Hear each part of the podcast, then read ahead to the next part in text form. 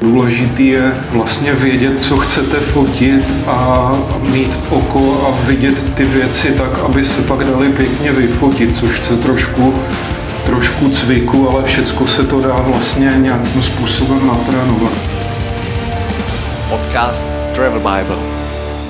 Ahoj, já jsem Matouš a vítám vás u nového dílu podcastu Travel Bible. Spovídám v něm české a slovenské cestovatele, aby se podělili o svoje zážitky, zkušenosti i praktické typy. Mým dnešním hostem je fotograf Tomáš Vocelka a téma podcastu je tentokrát skutečně téměř čistě fotografické. Mluvíme spolu o focení krajiny i ulice, o výběru správného světla i lokality, o fototechnice a editaci i o současné české fotografické scéně. Všechny odkazy a pár krásných fotek najdete jako vždy na travelbible.cz lomeno podcast. A ještě než se do toho pustíme, bych vám chtěl připomenout letošní Slow Travel Festival, který se koná 21. dubna v Praze. Páteří programu je 10 vyladěných praktických přednášek, které vám pomůžou cestovat opravdu dlouho. Čekají nás mimo jiné témata jako digitální nomádství, house sitting, dobrovolnictví, basking, stáže a stipendia či dlouhodobé cestování s dětmi. Dostaneme se ale i ke zodpovědnému cestování, cestovatelské sloužurnalistice či dlouhodobější práci v zahraničí. V ceně vstupenky vás opět čeká plný servis, tentokrát nejen neomezeně skvělé kávy a cestovatelská večeře, ale i oběd, boží čaj a welcome drink na afterparty. Krom přednášek můžete zajít na workshopy, panelové diskuze nebo se jenom trochu aktivněji seznámit s ostatními cestovateli. Zapište si do kalendáře datum 21. dubna nebo ideálně skočte hned teď na slowtravelfestival.cz, omrkněte řečníky i další program a ulovte si svou vstupenku. Připomínám, že všechny odkazy a pár fotek najdete jak vždy na travelbible.cz lomeno podcast a pojďme na to. Já vás zdravím Tomáši, vítejte v podcastu Travel Bible a na začátek vás poprosím, abyste se posluchačům trochu představil, kdo vlastně jste, protože jsme vás představovali v článku Instagrameru, ale lidi vás znají hlavně trochu jinak. No tak před, rád se představím. Děkuji za pozvání a taky zdravím vlastně posluchače Travel Bible. A mm, myslím, že nejvíc mě asi znají mm, ze dvou e, kanálů a to buď to díky mým fotkám, které, který najdu, narazí na Instagramu nebo na Facebooku, případně někde na internetu, anebo mě mohou znát jako novináře, protože jsem dlouhou dobu působil v Mladé frontě dnes a teď pracuji v aktuálně a mám na starosti především rubriku, která se zabývá fotografováním, což se tak nějak spojila moje práce s mým koníčkem. Mm-hmm. K tomu se určitě dostanem, ale já bych začal otázkou úplně takovou tou, že se pojďme vrátit hodně dozadu. A zajímá mě, jestli si pamatujete, kdy jste poprvé vzal do ruky foťák protože já si ten moment u sebe pamatuju docela dobře a vím, že jsem ho už pak nechtěl rodičům vrátit. Mě zajímá, jestli jste měl něco podobného. No tak úplně takhle to nemám. Vím, že nevím úplně přesně, kdy jsem foťák měl v ruce poprvé, co si pamatuju, tak jsem měl malinkou ruskou směnu kdysi na táboře pionýrským ještě na Slovensku v Tatrách a to byly první fotky, které si pamatuju ale doopravdy jsem začal fotit až o něco později, až někdy na konci eh, studia na gymnáziu v Karnově, kde jsem tehdy byl. A to už jsem měl praktiku, ne, praktiku, myslím, že to byla praktika, s tou jsem fotil, takže na to už si pak vzpomínám dobře. Ty začátky jsou spíš takový zamlžený. Mm-hmm. Co vás na tom tak chytlo? Já vlastně ani nevím. Mě hrozně začalo bavit fotit a okouzlil mě už kdysi, když mě táta vzal do fotokomory, tak mě hrozně okouzlil ten eh, vlastně zázrak, jak se ty fotky tehdy rodily v tom chemickém procesu, že vlastně jste měl papír pod zvětšovákem a svítilo se na to a potom se to ponořilo do té lázně, do vývojky a a začal se tam objevovat ten obrázek, tak to mě te, jako kdysi jako kluka okouzlo, ještě když teda byla ta, ta směna, když jsem byl malinký, protože táta fotil hodně. No a potom vlastně, jak jsem začal fotit, tak asi jako nejvíc mě na tom začalo bavit to, že se díky tomu můžete nějakým způsobem vyjádřit, protože k tomu jsem vždycky tíhnul psaním i vlastně tady tou obrazovou cestou, takže asi proto mě to tak chytlo. Mm-hmm. Jste vlastně na začátku, nebo aspoň co jsem viděl fotky, tak jste fotil hlavně street a pak se to focení nějak jako postupně vytratilo. A vlastně no. co, to, co píšete na webu, tak jste se k tomu vrátil až o dost později, před, před pár lety. Můžete trošku no, jenom popsat ten proces?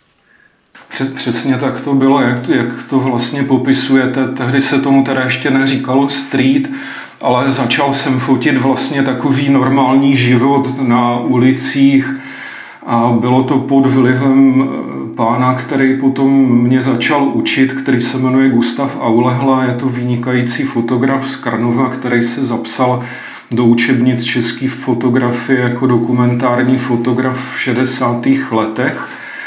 A mm, pak jsem hrozně obdivoval Henri Cartier-Bressona, což byl vlastně francouzský fotožurnalista a snažil jsem se fotit ještě na ten film podobně jako oni a vlastně díky téhletý zálibě eh, po revoluci v 89. jsem dostal od svých kamarádů nabídku jít externě fotit pro nově vzniklé regionální noviny, které vznikly na základě amerických grantů pro podporu svobodných médií v těch zemích, kde přešly od totalitního k eh, demokratickému režimu, takže jsem vlastně začal v novinách jako externí fotograf a postupně jsem tam nastoupil už na plný úvazek a protože to byly malé noviny, tak jsem musel začít i psát.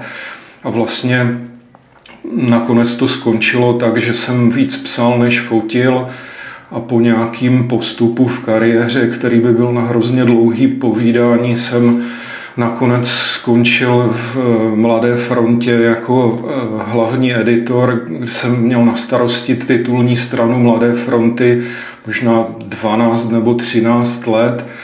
A tam už potom na fotografování moc čas nebyl, ale eh, bylo to hrozně mm, náročný, hlavně na soustředění nervy, byly tam veliký stresy a koupil jsem si digitální foťáček, abych mohl fotit dceru a vlastně všechno se mi to připomnělo a začal jsem fotit krajinky, kde se vlastně pěkně uklidníte, projdete se v přírodě a zase jsem do toho zaplul, do toho focení a, a začal jsem fotit hodně, začal jsem cestovat za fotkama a tím se to zase celý odstartovalo. Mm-hmm. Fotíte ještě občas na analog, jste zmiňoval temnou komoru. Ne, ne, ne, ne, na analog nefotím, protože mně to přijde mnohem pohodlnější fotit na, na, na digitál. Já to mám rád, ale už jsem, zvlášť když jsem to ještě vlastně absolvoval v práci, kde se ty věci musely pak dělat hodně rychle, vyvolávání filmů a fotky, tak jsem si toho užil do sytosti a teď si užívám toho, že to jde všecko mnohem rychleji přes ten, ten digitální formát. Mhm. Co vás teda na focení baví dneska nejvíc? Předpokládám, že práce už tak stresující není, že to už jako není jenom o tom, jak vypustit páru. Ne, to určitě ne. Já vlastně i proto, že už jsem dělal hodně dlouho tuhle tu stresující práci, tak, tak jsem eh, vlastně změnil zaměstnání nebo funkci a jsem teďka tedy v aktuálně a věnuju se vlastně mm, profesionálně psaní o tom, co mě vlastně baví, o fotografování, takže už takový velký nervy nejsou a to se zase projevilo právě v tom focení, že e, od těch krajinek se zase v poslední době vracím k tomu, že začínám fotit lidi na ulicích, že vlastně mě baví ten kontakt a jezdím po různých, hlavně teda evropských městech fotit. Naposledy jsem byl jsem byl fotit v Římě vlastně, kde fotím ten klasický street, tak jak se to teďka vlastně nazývá. Tak. Mm-hmm. Mě docela zaujalo, že jste, nevím, jestli to bylo v nějakém rozhovoru, jste zmiňoval vliv internetu na to, že vlastně teď fotíte tolik, že by vliv té okamžitý zpětné vazby. A co konkrétně vám jako publikování dává? No, internet byl pro mě hrozně důležitý. Vlastně, když jsem znovu začal fotit, tak jsem mně se na tom líbilo, že můžete ty fotky někomu ukázat, což předtím bylo strašně složitý přes klasický média, protože eh, tam je hrozně těžký se dostat. A tak se spoustou podobných vlastně kamarádů jsme začali dávat fotky na web a já vlastně hodně na web, který se jmenuje 500px, kde se mi podařilo se dostat na vlastně vlnu. Začali mě lidi poměrně hodně sledovat a začali se mě všímat potom i různý časopisy, že jsem díky tomu pak měl publikované fotky ve španělském National Geographic Travel a, a v nějakých dalších časopisech. Takže pro mě to bylo hrozně důležitý, byl to takový vlastně moment, kdy si člověk uvědomí, že to skutečně přes ty sítě funguje, že si vás můžou všimnout i média, o kterých byste nikdy neřekl, že se tam můžete dostat, že můžou ty fotky být zajímavé pro, pro takový velký časopisy nebo weby, jako právě byl ten National Geographic a člověka to potěší, takže to pak vás vlastně motivuje nějak, abyste v tom pokračoval. Přidal jsem pak další nějaký weby, ale tam už jsem šel poměrně pozdě na Instagram, takže, takže tam už jsem tu vlnu vlastně úplně takhle nechytil. Mm-hmm. Ale i tak mě to vlastně přináší jako hodně zpětný vazby, hodně zajímavých lidí, se kterými jsem se seznámil vlastně přes internet. Je to spousta českých výborných krajinářů, jako je třeba Dan Řeřicha nebo, nebo Martin Rák, se kterými jsme i byli vlastně v tom výběru na Travel Bibli potom zmínění, tak z těch kluků, který vlastně původně byly kontakty na Facebooku, tak z Dana je teďka kamarád, s Martinem si občas píšem a vznikly zajímavé prostě kontakty. Internet je skvělá věc pro fotografa určitě. Mm-hmm. Co pro vás znamenají ohodnocení v soutěžích, který jste získal? Protože přeci jenom jsou, některý z nich jsou dost prestižní, ta nejprestižnější asi Sony Awards, myslím, že loňská nebo už předloňská. A, ano, no je to, je to loňská. Vlastně já jsem fotky nikdy do soutěží moc nedával, do českých vůbec a do těch zahraničních jsem to zkusil asi před rokem a půl. A byl to pro mě skvělý rok, protože se mě v tom roce hrozně dařilo vlastně v těch velkých, že to odstartoval úspěch na, nebo asi pro mě teda určitě úspěch v Travel Photographer of the Year, kde jsem se dostal do finále. A nakonec jako už z toho nic nebylo, ale jenom to, že se dostanete v takové soutěži, kde opravdu eh, dávají fotky lidí, kteří fotí pro ty velký cestovatelský časopisy a jsou tam lidi, který sám považuji za vzor, jako je třeba Mitchell Kanaškevič, který to vyhrál rok předtím, tuším, než jsem já byl v tom finále. Tak mě to hrozně potěšilo a namotivovalo a tak jsem pak jako na základě toho vlastně pod, poslal fotky do té soutěže Sony, která je hodně respektovaná. Tam se mi podařilo získat jednu z těch menších menších cen, že jsem, ta fotka byla oceněna jako Commendit, což vlastně jste asi mezi 50 nejlepšími fotografy v té kategorii, tam už se to pak nějak nerozlišuje. A následovalo potom, že jsem vlastně se dostal zase do takového finále vlastně podobné soutěže, kterou pořádá Olympus, je to zase celosvětová a takže to byly tři takové velký opravdu pro mě úspěchy, když samozřejmě dopadnout můžete ještě o hodně lépe, ale pro mě to bylo hlavně takové potvrzení, že to asi nedělám úplně špatně, že vždycky vás to trošku utvrdí, že to má smysl v tom pokračovat a bylo to hrozně příjemný, musím říct. Mm-hmm.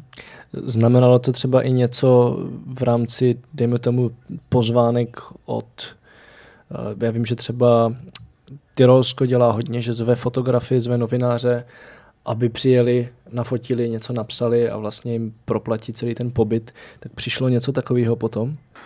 Tak uh, myslím, že úplně tím, že by to bylo motivované tou soutěží, to takhle nebylo, ale tam je potřeba eh, vzít v úvahu, že jsem novinář a že vlastně ti lidi, kteří toto dělají, tak, tak vědí, že jsem novinář, takže oni už mě zvali předtím na takovýhle jako prestripy, kde jsem jezdil.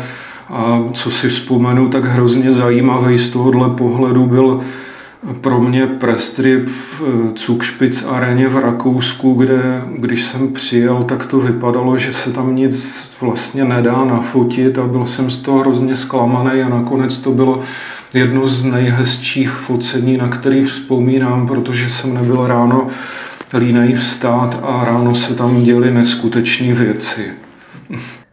Jo, já myslím, že k těm ránům se dostanem. A mm-hmm. mě, mě na začátek když se teď dostaneme k nějakým jako typům, jak na dobré fotky, tak mě zajímá, co je podle vás to jako nejdůležitější k tomu, aby člověk, kdokoliv, vyfotil dobrou fotku.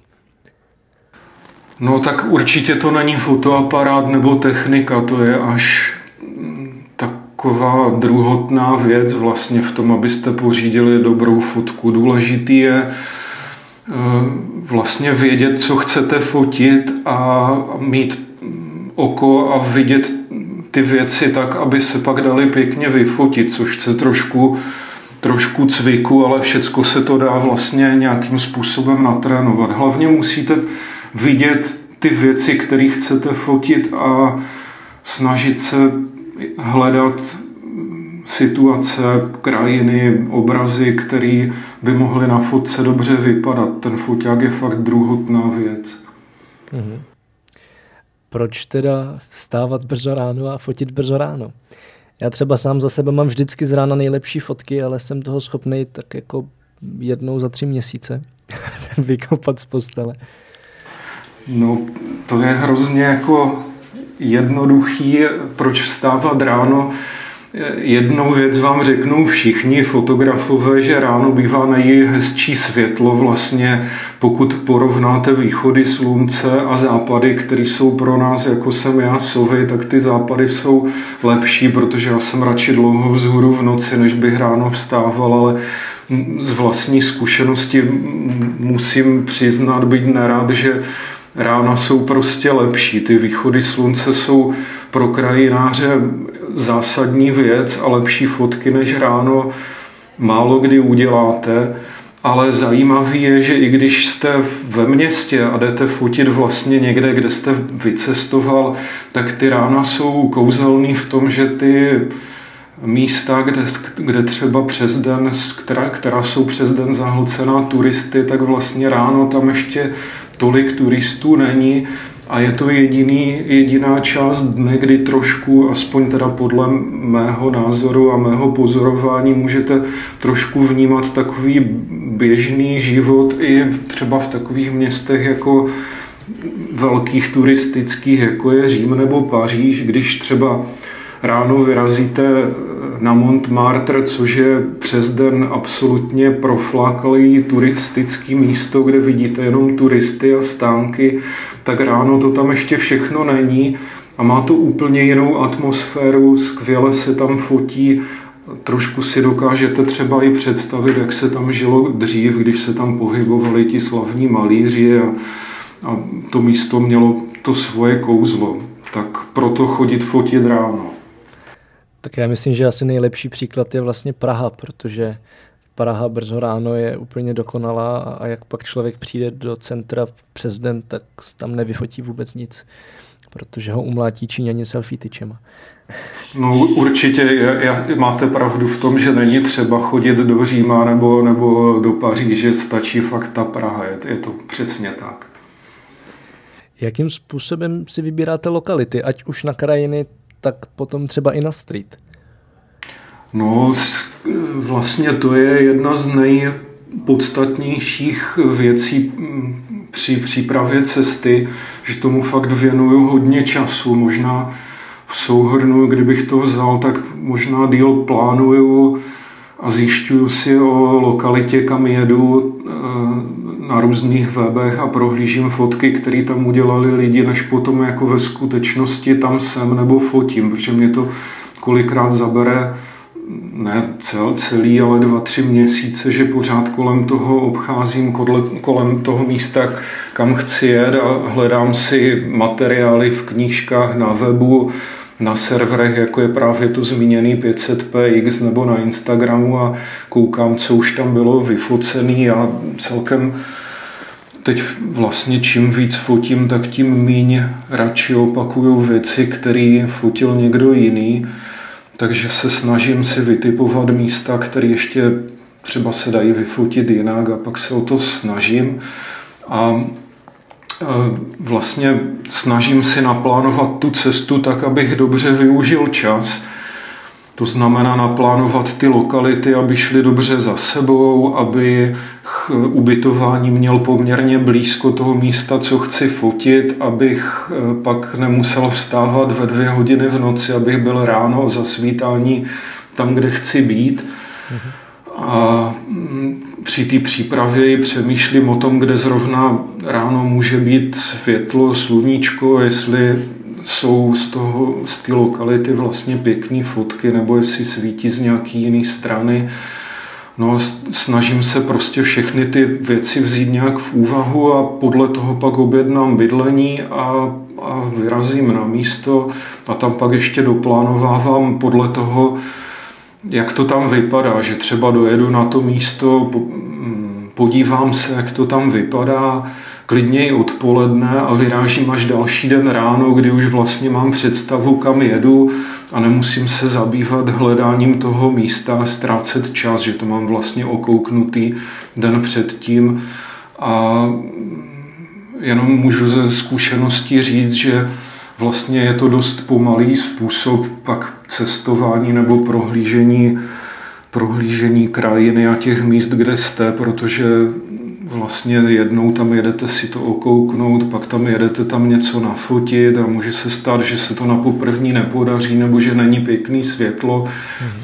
tak pokud to ještě jde, tak buď tam, protože to má velký potenciál, tak tam vyrazíte znovu a zrušíte něco jiného, co jste měl naplánovaný někde jinde, anebo nebo prostě už tam nejedete, když to nebylo tak dobrý, takže ještě se to hodně přeplánovává potom na místě.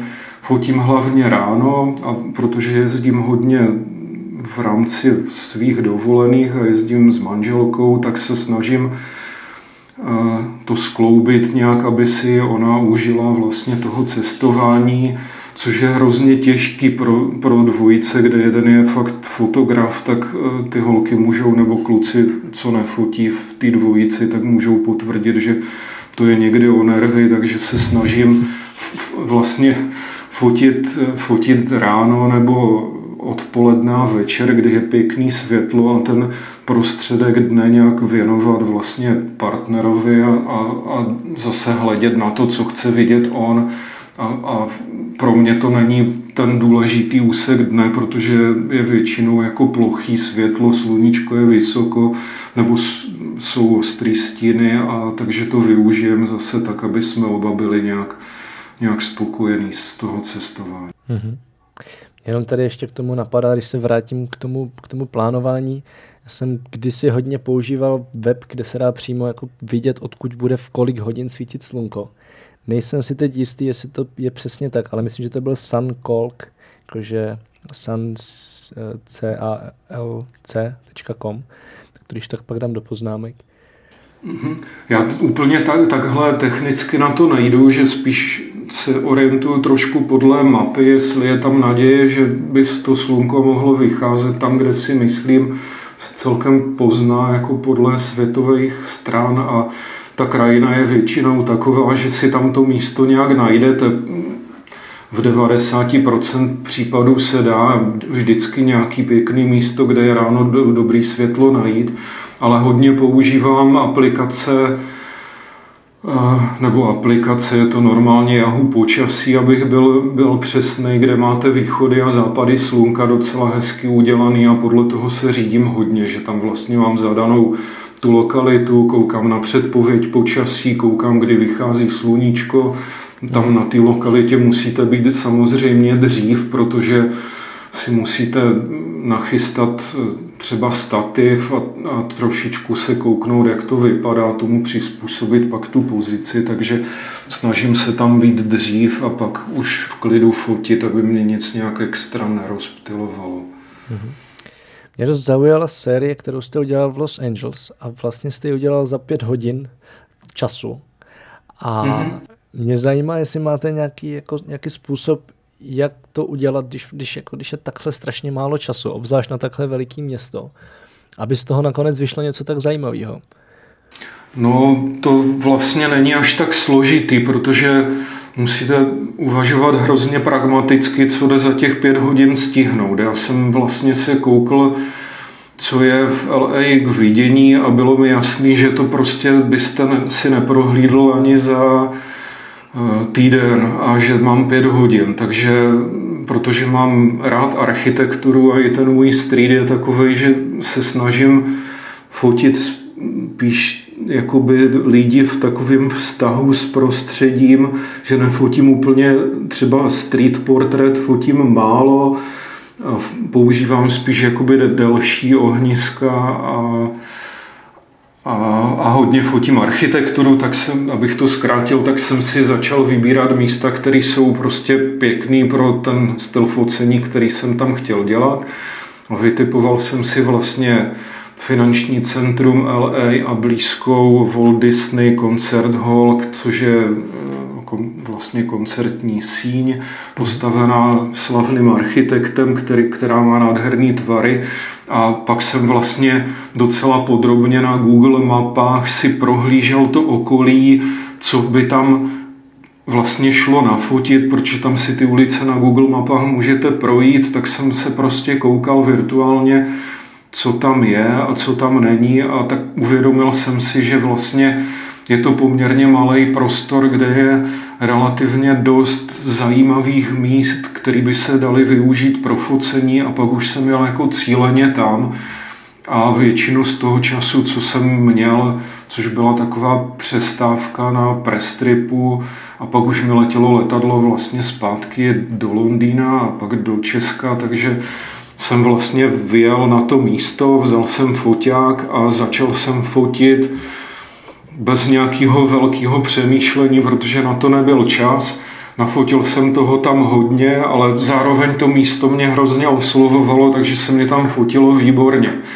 A ne, neplánoval jsem, co z toho bude, jenom jsem prostě fotil, fotil, fotil a snažil jsem se oběhnout ty, těch několik míst, které jsem měl vytipovaný a pak jsem sedl vlastně na metro zpátky do hotelu a ještě jsem zjistil, že mám asi půl hodinku času, tak jsem si jenom zaběhl se podívat na chodník Slávy, který byl hned po cestě.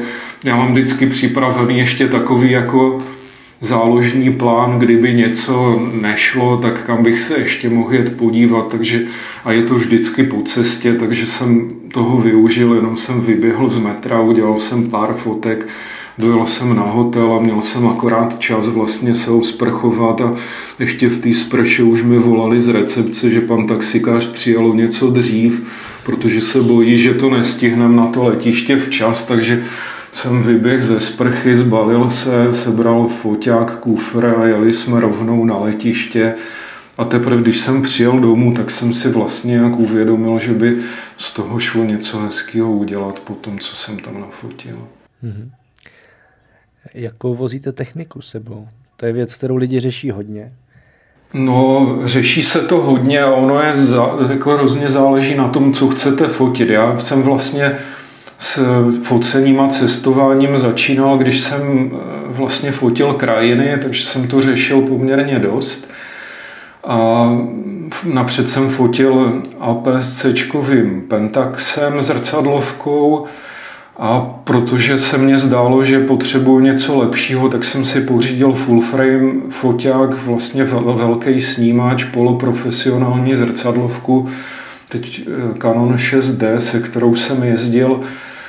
A když jezdíte fotit ty krajinky, já většinou jako vyrážím, protože ty výbavy je hodně, tak většinou cestuju autem, někde se ubytuju a pak třeba chodím už pěšky a chodím hodně, takže takže jsem to tu dobu moc neřešil, ale postupem času zjišťujete, že zvlášť pokud chodíte hodně, jak jsem začal fotit ty města, tak ta zrcadlovka se ukázala, že není úplně dobrý foťák, zvlášť na focení ve městech, protože je velká a je těžká a, a ty objektivy, když na Canona nasadíte ten bílej 70 až 200 teleobjektiv, tak není možný, aby vás lidi přehlídli a působíte prostě jako strašně rušivý element v tom prostředí a vlastně sám sobě kazíte fotky, že s tím se pak hrozně špatně fotí něco bezprostředního ve městě, protože jste strašně nápadný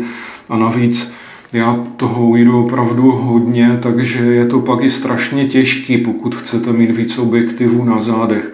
Hmm. Takže pak jsem vlastně takovým rychlým hnutím mysli, když jsem si šel koupit velký teleobjektiv, tak jsem nakonec pak koupil něco úplně jiného, když jsem ho viděl. Řekl jsem si, že to prostě neunesu a koupil jsem si menší foťák s menším, jakoby srovnatelný záběr, ale menší teleobjektiv na velikost. Mm-hmm. Pořídil jsem si Panasonica s čtyřtřetinovým čipem, což vlastně dělá Panasonic a Olympus a zjistil jsem, že je to takovýhle něco malého, je na focení vlastně, pokud fotíte lidi a ve městě, tak je to lepší než zrcadlovka. Ty fotky zase nejsou o tolik jako horší, jak by člověk čekal. Má to samozřejmě nějaké limity, ale, ale na focení vlastně, pokud bych měl doporučit člověku, který jede cestovat, a ví, že potřebuje sebou nést jako hodně výbavy, že jde chodit, tak bych mu, bych mu doporučil fakt nějaký menší foťák tohohle typu Panasonic Olympus nebo to, co dělají eh, ve Fuji, což má trošku větší čipy a udělá, udělají se s tím fakt eh, skvělé fotky a ta velká zrcadlovka není až tak nutná, jak by člověk čekal. Má to teda svý limity, to jako je potřeba vědět. Jasně. Máte nějaký speciální typy k postprodukci? Protože přece jenom jako spousta lidí si myslí, že vlastně by se do fotky vůbec nemělo sahat po tom, co ji člověk vyfotí, protože je to jako podvod nebo něco takového.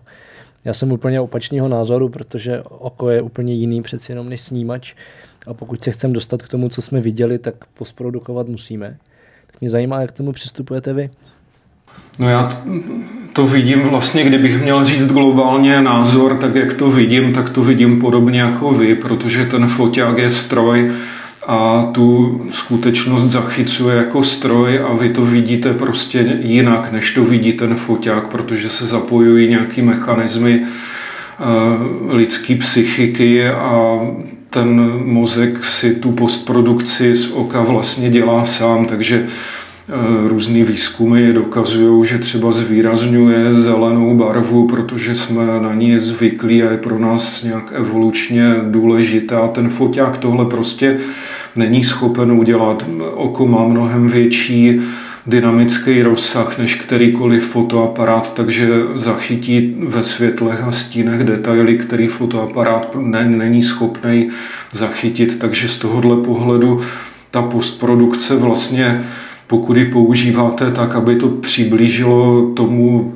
způsobu, jak jste to vlastně viděl, jak je podle mě úplně pořádku. A pak je důležitý, co těch fotek čekáte, pokud fotíte eh, s tím, že to jsou vlastně umělecké fotky, které mají zobrazovat to, co se odehrávalo ve vás. Když jste tu situaci viděl, tak tam se člověk může pustit do jako velkých kouzel v postprodukci, protože vlastně chcete sdělit zážitek a ne úplně přesně to, co jste viděl, ale zážitek, který jste měl. No a druhá oblast je vlastně, pokud se snažíte fotit pro nějaký časopisy nebo cestovatelsky jako reportáž, tak tam je zase naopak dobrý být věrný, aby vám pak lidi nevyčítali, že tak to tam ale přece nevypadá. Já jsem tam byl, ale to, to není tak, to není tak barevný, to není prostě hmm. tak, jak jste to vyfotil. A takhle vlastně, když posíláte pak ty fotky třeba do toho National Geographic, tak takový, takový jsou i ty redakční kodexy, že vlastně by to mělo odpovídat skutečnosti a pokud by to nebylo takový, tak neprojdete tím kvality čekem, vlastně, který ty velké magazíny magazíny dělají, takže je dobrý vědět, proč to fotíte. Z mýho pohledu, když fotím krajiny, tak postprodukci, postprocesu věnuju poměrně jako hodně času a pokud fotím street v ulicích a takové věci, tak Možná to bude znít legračně, ale někdy mi stačí úplně obyčejná aplikace Apple Photos v mém Macu na to, abych ty fotky vlastně upravil tou automatickou úpravou a jemným doladěním nějakého kontrastu a jsou úplně v pohodě. Takže, takže to záleží hrozně od toho, co, na tom, co fotíte a, a k čemu ty fotky potom jako budou. Mě zaujalo je to, že vlastně teď o focení píšete a pravděpodobně tím pádem máte asi docela dobrý přehled o fotografické scéně u nás. A zajímá mě, co si myslíte o Češích jako fotografech. No, sledujeme to hodně, protože my se vlastně v tom, v té rubrice foto, kterou máme na aktuálně, tak se zaměřujeme hlavně na fotografii a trošku míň nebo hodně míň na, na fotografickou techniku. Takže fotografy sledujeme hodně, sledujeme vlastně kolegyně Romana Jokelová, sleduje to, co se děje na Instagramu, takže tam máme mladý autory, zaměřujeme se i na ty vlastně známý, který fotí. A já osobně si myslím, že v Česku jsou fakt výborní fotografové a hlavně, že tady je spousta lidí, kteří fotí skvěle a moc se o nich neví a my právě chceme nějakým způsobem i na tom našem webu ukazovat a, a dávat jim trošku příležitost se, se zveřejnit nebo prostě nějak dát o sobě, o sobě vědět. Mhm. Na, na otázku odpovídám, myslím si, že tady jsou dobří fotografové a že se nemáme podceňovat určitě. Mm-hmm. Máte na mysli někoho konkrétního, když jste mluvil o fakt jako dobrých lidech, o kterých není moc slyšet? No těch by byla hrozná spousta. Mě, a oni, ty, co mě teďka napadají, tak o některých třeba už je slyšet poměrně hodně, jako je třeba ten Daniel Hřeřicha, který s náma spolupracuje, skvělý krajinářský fotograf, ale ten už má za sebou poměrně pěkný úspěchy taky na výstavách. Myslím, že už se o nich ví, ale, ale nevím, jsou tady určitě i lidi, o kterých jste ještě třeba neslyšeli.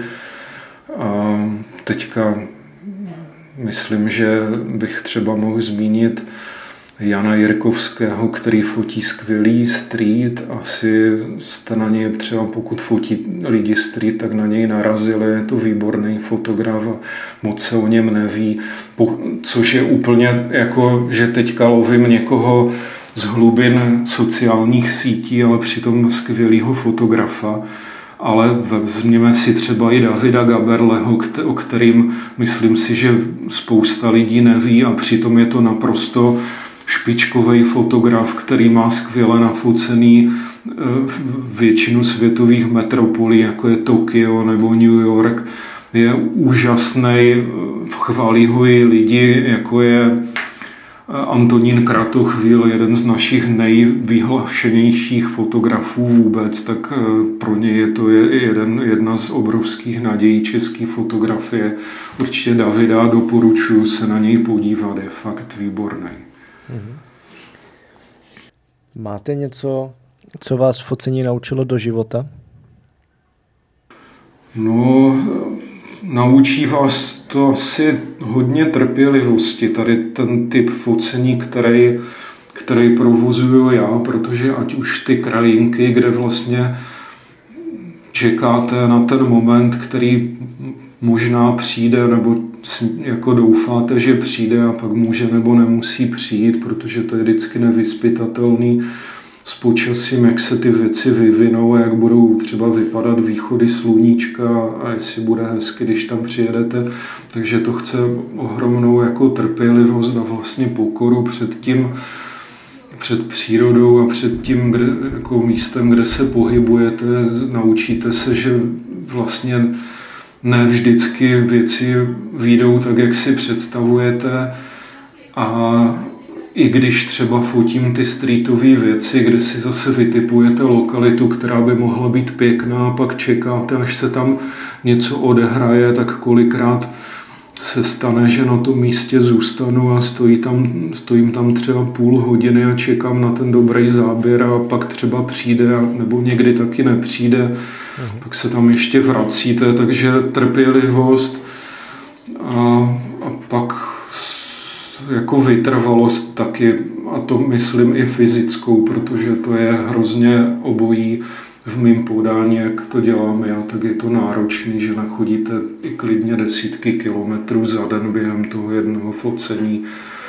A na to pak musí být i dost připravený ten vlastně člověk, který s váma jede, což ne každý potom jako dává tyhle ty dávky a, a takže je to i těžké pak skloubit a, je to i, a pak vás to učí zpětně nějaký toleranci k lidem, kteří s váma jedou, že nemůžete často ty věci tak hrotit, jako kdybyste tam vyrazil sám nebo s kamarádem fotografem. Mm-hmm.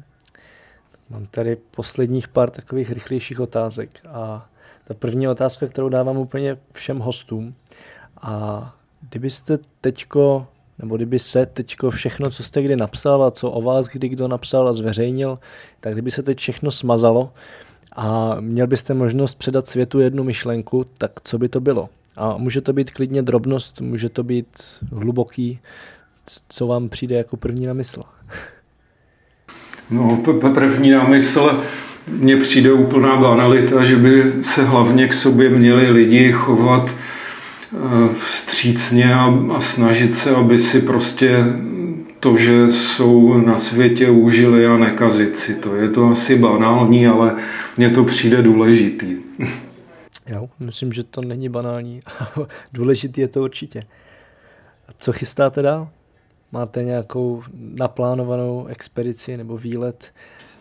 No, chystám toho spoustu. Samozřejmě nevím, jestli se mě to všechno podaří eh, absolvovat teďka v nejbližší době vlastně plánuju nějaký focení v Londýně, kde mám rozfocený takový seriál vlastně z, zase z ulic Londýna, takže to by mělo být teď zhruba eh, někdy v únoru, kdy tam vyrážím na týden. Pak se chystám eh, na poměrně velký focení v Monte Sibillini v Itálii, což je taková rezervace v horách kousek od Říma uprostřed Itálie, tak doufám, že to bude taky moc hezký focení, to spíš jako krajinářská práce.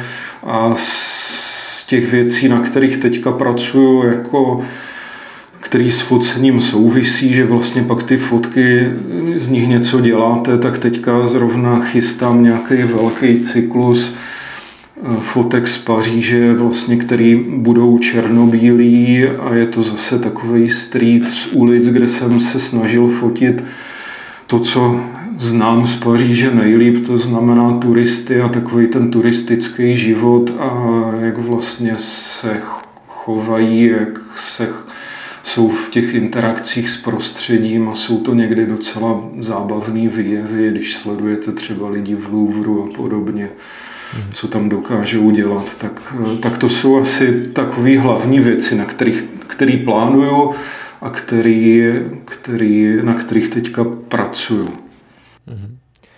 Tak jo, tak já to zakončím tím, jestli můžete lidem říct, kde vás všude můžou najít.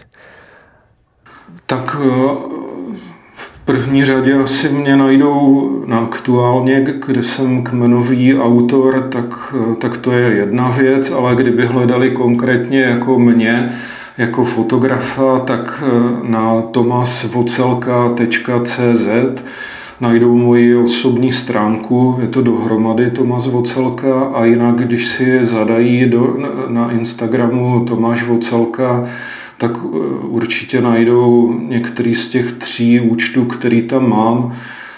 Už mám rozdělený krajinářský a ty streetové fotky a pak nějaké experimenty, takže se na to klidně můžou kouknout a, a pak mě třeba ještě najdou na 500px a, a, a možná i někde jinde, ale tyhle ty tři věci asi stačí. Mm-hmm. A kdyby chtěl někdo se zeptat nebo pochválit nebo prostě nějak eh, s vás kontaktovat, tak kde to bude nejlepší?